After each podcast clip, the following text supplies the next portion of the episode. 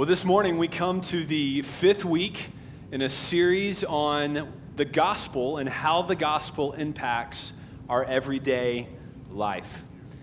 Each week I've been doing a fair amount of review because these ideas build on each other. It has a snowballing effect. And we're seeing that week after week. The main idea of this series and the main idea of the Bible is that the gospel is the good news that God is willing to save sinners through the work and the resurrection of Jesus Christ. And that gospel news, I hope you're not tired of hearing it, that gospel news is for everyone. It's for the sinner who is lost because the gospel is the only way to, to get to God. And the gospel is for Christians, we've been seeing, because it's actually through the gospel that God grows us into maturity, that we become like God. I've said it for five straight weeks. Lord willing, I will keep saying it that the gospel is not just some historical event that happened when you were at VBS as a kid.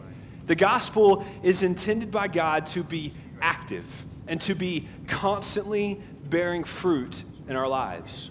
And so, what that means is that the gospel is just as relevant in our everyday as it was when we first got saved. The gospel is not just relevant when we first get saved or when we come to church, but it's relevant on a normal Monday, Tuesday afternoon at 1 o'clock when there's chaos or boring a boring circumstance in your life. The gospel is for everyday life. Now, this may not be what your Tuesday afternoons look like, but for some of you it is. But picture what your Tuesday afternoon looks like and all the different things that are going on.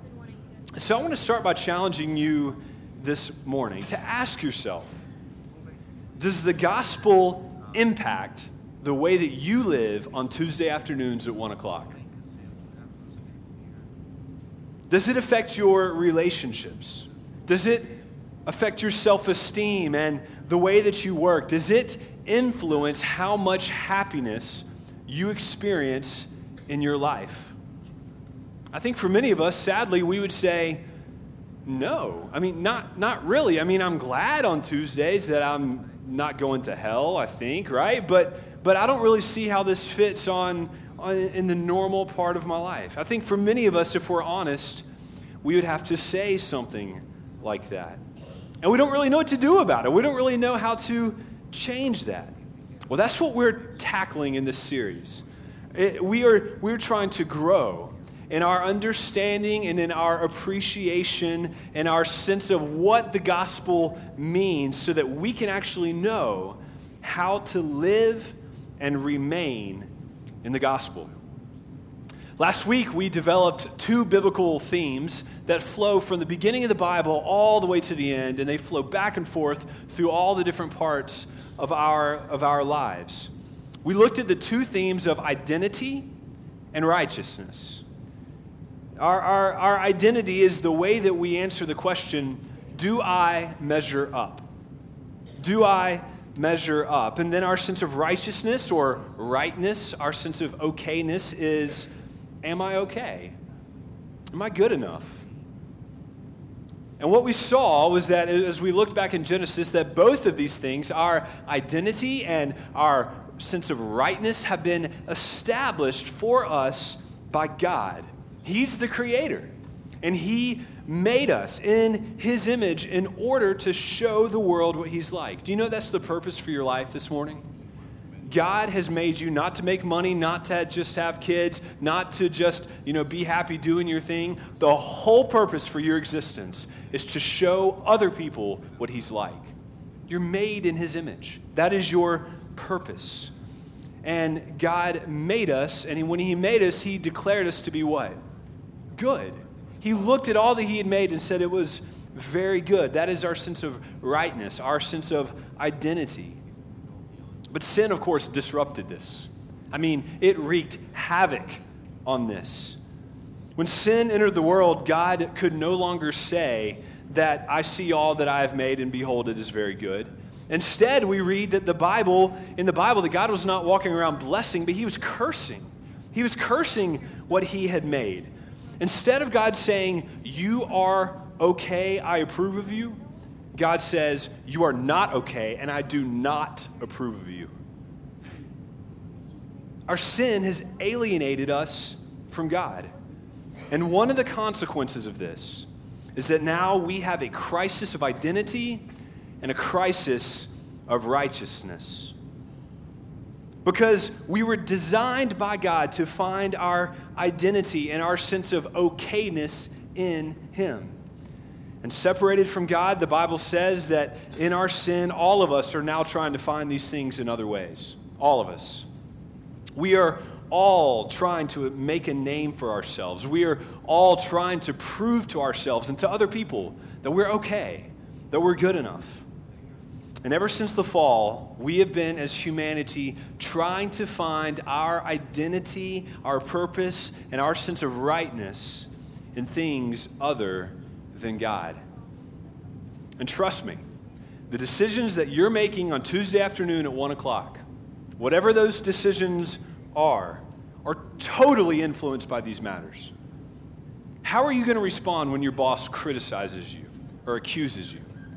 How are you going to respond when you get that bad grade back on the test? How are you going to respond when your toddler throws a glass of milk at you? How are you going to respond when you see the girl that you think is prettier and skinnier than you? All of those Tuesday scenarios are totally matters of identity and okayness. And if you try to respond to these types of everyday situations without knowing what Christ has said about you and who you are in Him, then I promise you, you are going to drift. You're going to drift away from the gospel and you're going to try to solve these problems without God and without Christ and without the gospel. You'll remember last week we looked at Romans chapter 10, verse 3, where Paul is saying that this is what we as humans always do that when we reject God's righteousness, we seek to establish a righteousness, a sense of rightness, a sense of are we okay? What do we have to do to measure up? We, sent, we try to establish that on our own. And you see, when we reject God's righteousness, we will always try to find our righteousness and our identity in other places and it never works. You see, even as Christians, we have this tendency to drift. And it's what we have to fight. If you want to grow in the Christian life, if you want to make it to heaven, we have to fight this.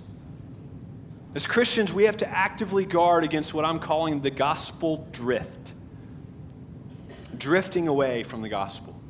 And now, if you're here today and if you're not a Christian, I'm, I'm so glad that you're here. I'm glad that you've joined us to worship and, and to be here and to hear God's word. But if I could just speak to you for just a moment. A lot of what you're going to hear today, it doesn't apply to you yet. You can't drift away from the gospel if you have never found the gospel. If you don't follow Christ, if you haven't given up your life and taken on his life, this doesn't apply to you. You instead are wholeheartedly committed to, to making a name for yourself in this world. That's what you're doing. That's what you think about. That's what your time spent on, your money. Totally committed to establishing your identity and your ability to produce and what you look like and, and your skills and what other people say about you or whatever it is, right? And you probably you're trying to be a good person. I know you're here, so on some level, you know, you, you might even be religious, but you've got to know that you're kidding yourself. You're kidding yourself. You're not living up to God's standard. I know that for me, I don't even meet my own standards, much less God's standards. You're chasing the wind. You're building your house on sand and it's going to sink. And when the storm comes, you'll be blown away. And here's the thing I know that you're tired. I know that you're tired because it doesn't matter how successful or unsuccessful you are, both are unsatisfying. That's why when Jesus came and when Jesus announced the gospel, he did it in part like this saying, Come to me, all who are weary and heavy laden, and I'll give you rest. You don't have to work anymore. That's what we are saying this morning. When we cease all of our striving, you don't have to work anymore. But you see, there's only one way to come to Jesus, and that's through the gospel. So, the solution for you, whether you're a Christian, whether you're the most seasoned among us, or whether you're new to this or not even a Christian, the solution for all of us is the same it's to believe in the promises of the gospel. This past two weeks, we have been honing in on one of these gospel promises. The gospel is infinitely deep, so we're going to spend all of eternity sorting this stuff out. But we've been honing in on one promise the promise of passive righteousness. Let's see if I can get my slides to cooperate. There we go. The promise of the gospel promise of passive righteousness. Now, that's kind of a churchy word or kind of a, a, a booky, bookish type word. And so, if you remember, we were talking about this big theological idea of imputed righteousness or passive righteousness.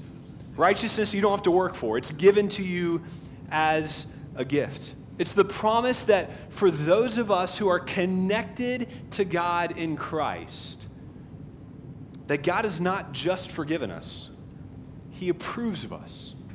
That He has not just forgiven us, but He approves of us. If I could give you one key phrase to take away, I would want this phrase to ring in your mind that you are in Christ forgiven and accepted. Forgiven and accepted. God has not just paid off your sin debt, but He has credited your bank account with all of the good deeds that Jesus has done. You see, and when you start to think of the gospel like this, when you start to understand this, you're going to begin to see it is a big gospel and it points to a big God who is worthy of praise. So, what I want to try to do today is we want to build on this theological foundation, right? We've got some theology, but now let's make it work for us, right? That's what theology is for. It helps us know how do we live. And so we want to try to bring it to bear, not just on Sundays at 1045, but on Tuesdays at 1 o'clock. And so I want to try to show you two things. How the gospel impacts your Tuesday afternoons, like practically. How does it work? If I'm forgiven and if I'm accepted, so what? Right? And the second thing is, what are some practical strategies for doing this? But I want to do this with a key text in mind. We could do this from a lot of different places in the Bible. You will notice that as you develop this understanding, as you have a lens to see this, you're going to start seeing this all over the Bible. Once you understand what God says about us in Christ, it's going to change the way you read the Bible. There are, there are at least 160 passages in the Bible that, that give us the most basic sense of our identity with Christ, that we are in Christ or with Christ. They're all over the Bible. But we're going to look at just one today. Last week we looked at Romans 3 21 and 22. It's a great place to start. But today we're going to look at Romans chapter 4, verse 5. Just one verse and then meditate on it together. So look down at your Bibles or look up on the screen and let's hear God's word. And to the one who does not work, but believes in him who justifies the ungodly, his faith is counted as righteousness. Okay, can you spot the passive righteousness in this text? See if you can find it. You got to practice, right? Because I won't be with you on Tuesday afternoons at 1 o'clock. Can you find it? Okay? Who is it that is considered righteous in this text? Paul says, to the one who does not work. You could say to the one who does not obey. Right? You can say that to the one who does not even obey, but instead believes in Christ. And this Christ, he can, he can justify the ungodly, those people like me who don't obey. It's through his faith that he gets the credit for Jesus' righteousness. Do you see it? If you, you got to track this logic. If you don't track this logic, this isn't going to be that helpful. So I pray that you see it. So, what does this mean for Tuesdays at 1 o'clock? What's this mean during math class? What's this mean before nap time? I came up with at least 10 reasons, and then I turned them down into seven, and I think I'm to have time for like four. So you can come back tonight, and we'll do more of these together. I don't know how many I have, four or five. The first reason is this if I'm already forgiven, and if I'm already accepted, then guess what? My self esteem is not going to be affected by success or failure. My self esteem will not be affected by either success or failure. Here's how this works if Christ has already established or reestablished my identity in Christ, that I'm with Christ, then guess what? Nothing can shake that. Nothing can add to that. Nothing can improve that. Nothing can take away from it. Nothing can discredit it. it so it doesn't matter whether I'm successful or a failure. That doesn't change anything because I am in Christ. Do you see it? Let's say, I was talking with someone last week who had to take the ACT, right? Let's just say that you have to take the ACT and there's loads of pressure on you, right? You know, because if you if you do well, that opens up all sorts of doors, maybe scholarships, right? It might direct the career that you go into. Plus, people are going to think you're smart or dumb, in my case, right?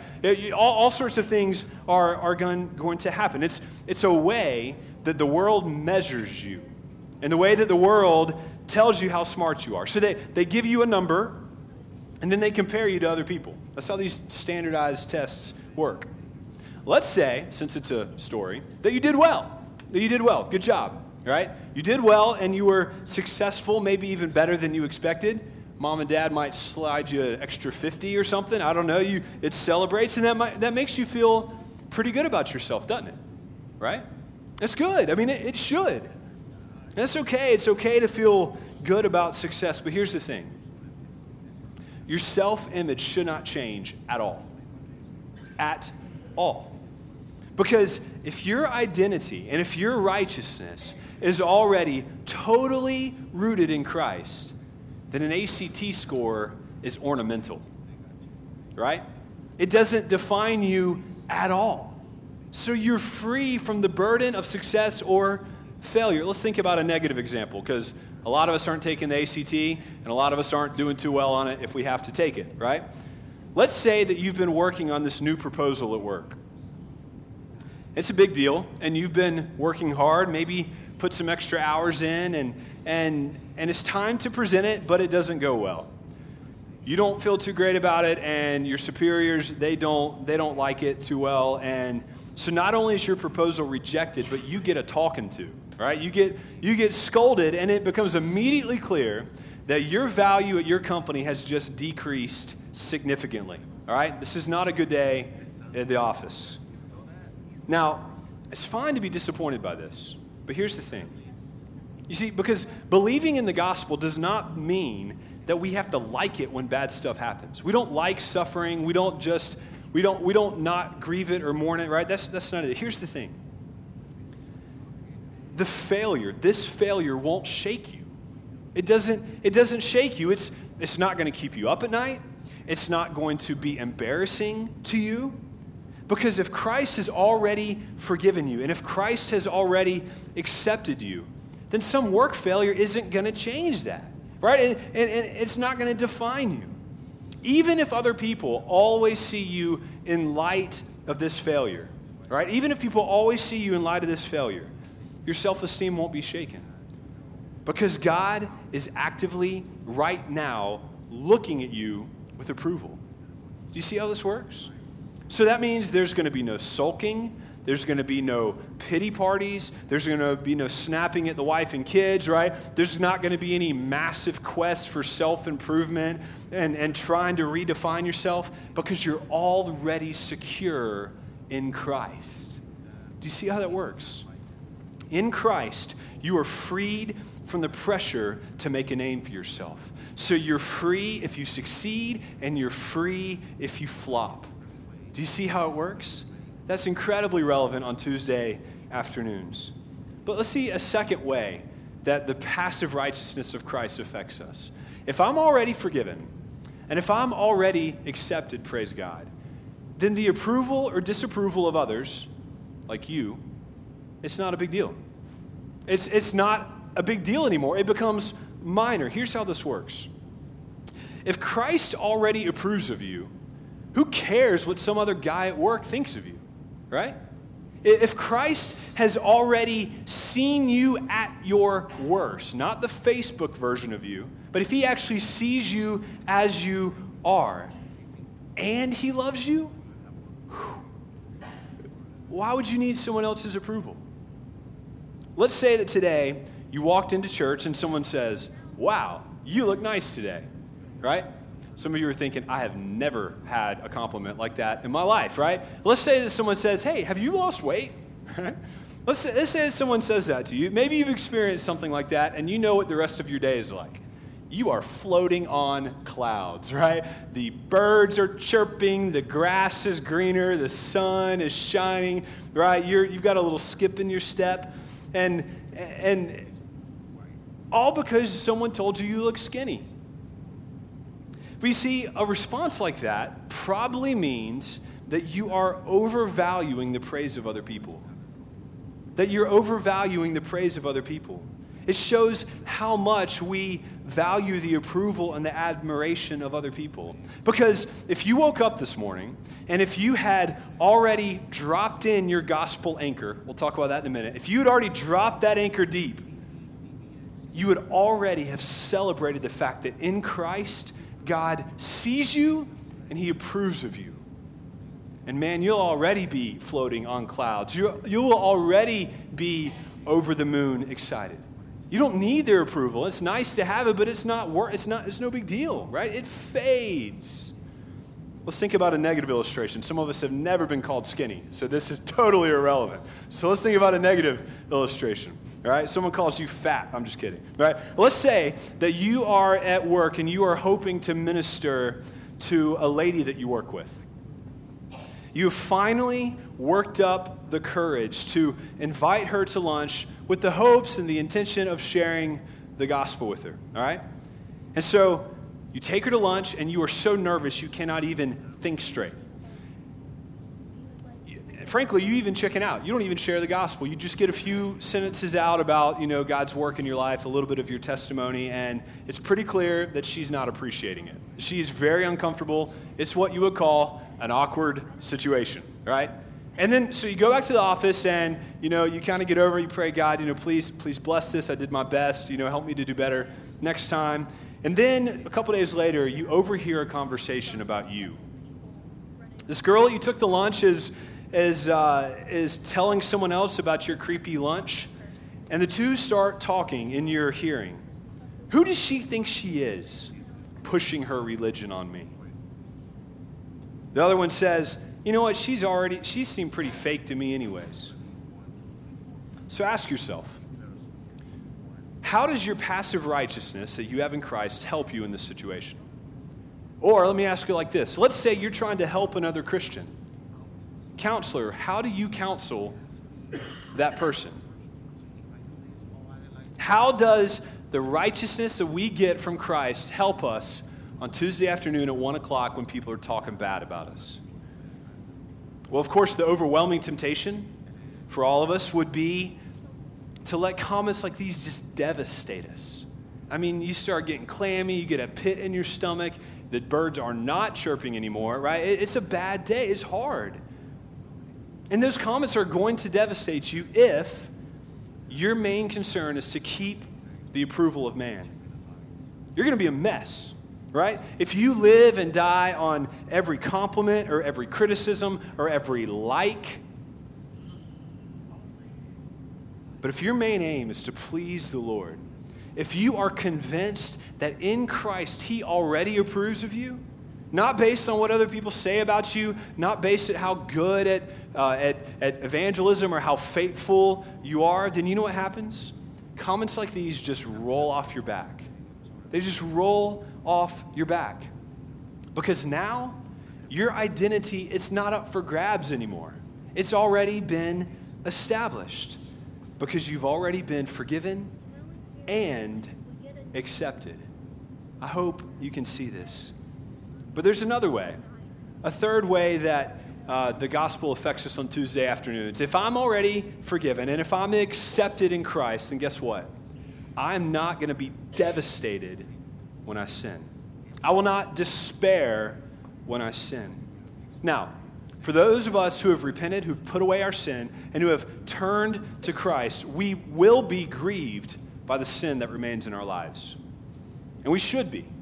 If you are not devastated, or if you're not grieved about the sin in your life, there's a chance you may not be a believer, right? Believers hate the sin that remains in our lives. You see, for us, once conviction comes into our hearts, we're like Peter, who wept bitterly, who went away and wept bitterly. But this is when the battle begins. If you're a Christian, this is where the battle begins for us to trust in Christ's righteousness and not in our own. You see, right after we sin, that's when the battle begins.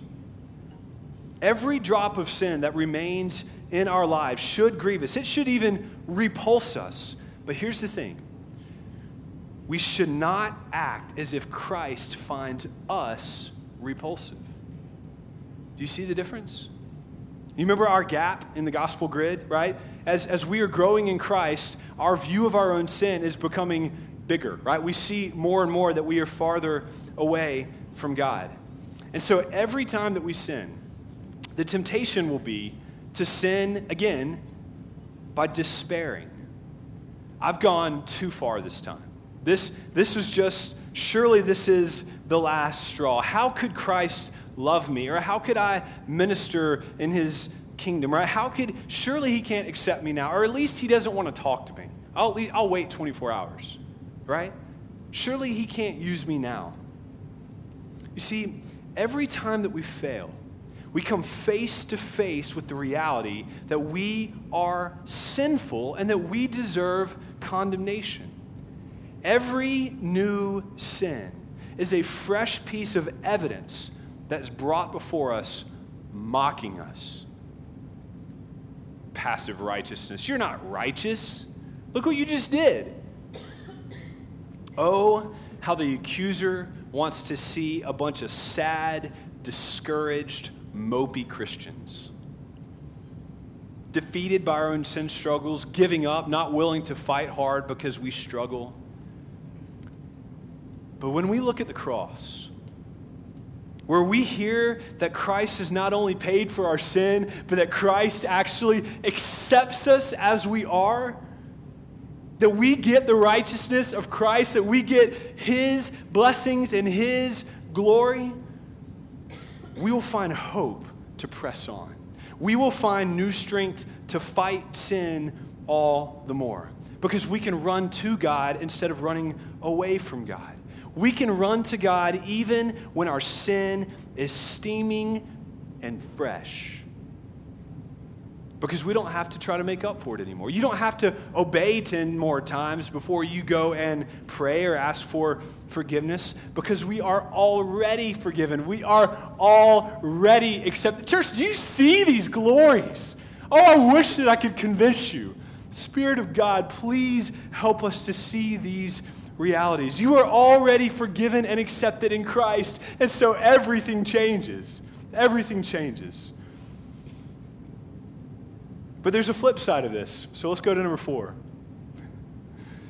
If I'm already forgiven and if I'm already accepted, then I'm not going to get puffed up if I obey. I won't be all excited and walking around with my chest out when I obey. Because if I'm already focused on the righteousness that has been given to me by Christ, then I don't have to worry about earning anything, right? I don't have to worry about it anymore. When we see the inheritance we have, some of us are like, do, do, you know why heiresses of big fortunes like goof off on TV and they don't have jobs, right? Because they have a massive inheritance and they live in light of that.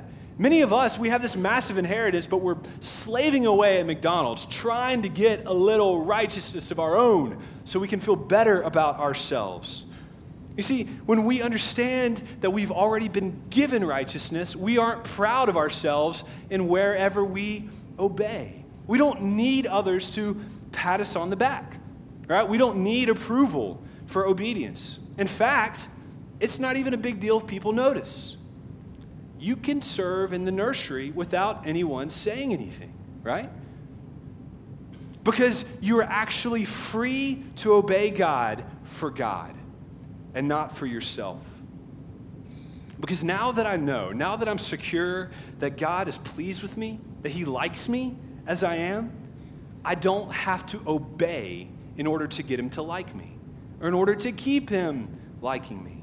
Instead, I obey to give Him glory. Do you see how it all changes? Suddenly, I have no need. I don't even have a desire to practice my own righteousness in front of men because I'm bankrupt. I don't have any of my own. Any righteousness you see in me, God did it, so He gets the credit. That's how it works. All the righteousness I have has been given to me in Christ. And so, in those moments, and I pray that they are increasing, that you actually see me obeying God, He gets all the credit. And I'm not concerned with other people praising me. Instead, I want them to praise Christ because He did the work, He gets the credit. Story of our life, game over. God gets the glory. I'm getting very excited. I need to calm down. Number five, if I'm already forgiven and if I'm already accepted in Christ, then I'm secure enough to confess my sin to others. If I'm set free from the need to make a name for myself, or if I'm set free from the need to maintain a name for myself, or to maintain whatever you think that I'm actually like. You see, since Christ has publicly handled all of my sin, all of my garbage, since he has publicly handled all of that on the cross, I'm not afraid to go public with it with you.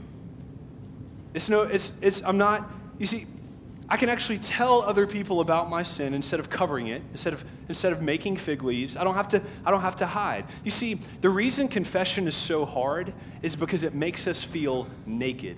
It makes us feel totally ashamed. But if you're in Christ, you don't have to be ashamed because Christ has clothed you in his righteousness. Through sacrifice, he has made a way for skins to cover you. So I'm freed up to enjoy all the blessings of friendship from being authentic with you because of confession. I can actually be known by people. In fact, my sin becomes an opportunity. I had this opportunity a lot this week, right? My sin becomes an opportunity not only to confess, but to tell other people, can you believe that God would save somebody like me who did it again? Can you believe that? It gives you a chance when you confess your sin to give glory to God. But here's the thing none of this happens on accident. You don't stumble into any of this. It takes intentional thinking and living to anchor yourself in the promises of the gospel. So let me try to give you now some strategies, right? Some strategies for how you stand in the gospel. One of the ideas behind this whole series is that we as Christians tend to live very weak spiritual lives because we don't get this stuff. Because we slowly drift away. That, and so the solution is to anchor ourselves in the realities of the gospel. One of the key texts that we've seen this in is in Colossians chapter 1, where Paul is telling the church that if, if you want to make it to heaven, if you want to continue on to be presented to Christ, then you must continue in the faith.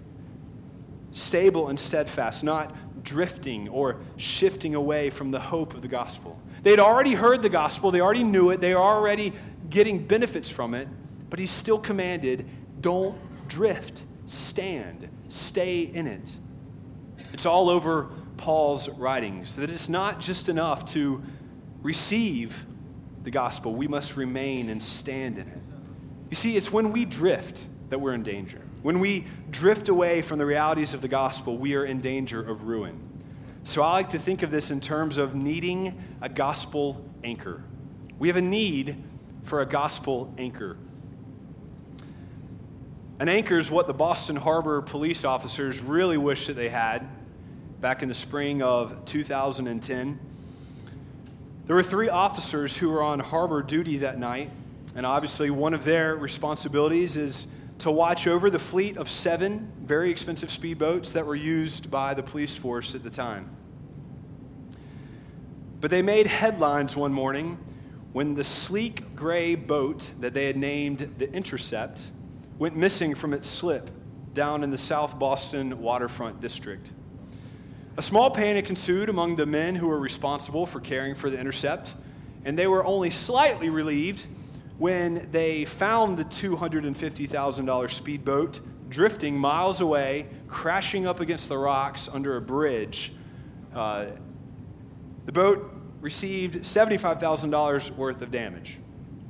It appears that during the night, the boat had become untied and simply drifted away. In a statement to the press, a union spokesman put quite a spin on it. He said, This was an act of Mother Nature, and that 20 supervisors could not have secured the boat any differently. All three men were mysteriously transferred to other districts within two weeks. You see, we must not be surprised to discover that we drift, that we have a natural tendency to drift away from the gospel. So, what that means is that we must be diligent to drop anchor, deep water anchors in the promises of the gospel, to tether ourselves daily to the unchanging realities of the gospel. I'm convinced from the scriptures that it is not enough to simply tie yourself up once and hope that you're going to make it through the wind and the waves. We must continue to stand in the gospel. So let's look at some strategies. I'm going to offer several rapid fire strategies. If you want more, you can come back tonight. This stuff is intensely practical. Um, but a couple uh, strategies for dropping anchor in the gospel. So, how can you be ready? Tuesday afternoon at 1 o'clock is coming. So, how can you be ready for the realities that you face that day? The first way to prepare is this to review the gospel every day. Some folks have called this preaching the gospel to yourself. Preach the gospel to yourself each day. Every morning when you wake up, go through a dress rehearsal of the promises of the gospel. As a pastor, I, when people uh, talk about membership or baptism, a lot of times I'll say, hey, tell me what you understand about the gospel. And so many people who profess to be Christians cannot coherently, in even an elementary way, explain the gospel. You cannot find comfort and joy in something you don't understand, but in fuzzy, fuzzy land, right? We need to take the gospel out of fuzzy land and make it concrete. Write it down on an index card, right? Get it clear in your mind that I, on my own, am a wicked sinner and I deserve nothing but hell. But God is a God of love, and He has found a reason to love me, and so He's given me mercy. And so in Christ, I am a new creature. We need to be preemptive. We need to get ahead of the problems. You see, I know that I don't know what's going to happen today, but I know I'm going to need these promises. So I got to beat this stuff into my head and my heart because I'm so prone to drift away. Get into the habit of soaking your heart in these realities day after day. Remind yourself, surprise yourself with God's love towards you, a sinner, day after day. Nights are good too. Second thing, study the life of Jesus. We'll talk about this more tonight. But think about it. If you pore over the Gospels and if you consider how Jesus lived, how did he respond in temptation? How did he deal with difficult situations? What did Jesus do when he was betrayed and abandoned and slandered? What sort of rewards did his obedience earn? You see, when I study, when I have the, the view of passive righteousness in mind, when I study what Christ has done and the way that he held up under temptation, I realize I didn't have to, right? Because where Christ obeyed, I obeyed. Where Christ endured temptation, I endured temptation. It's like they took the medals off someone else's chest, off Christ's chest that he earned, and they put them on me, and I get the credit and the honor. So study Christ in the Gospels and marvel and imitate him and rejoice.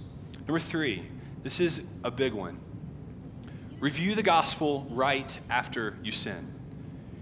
Your life affords numerous opportunities to review the gospel.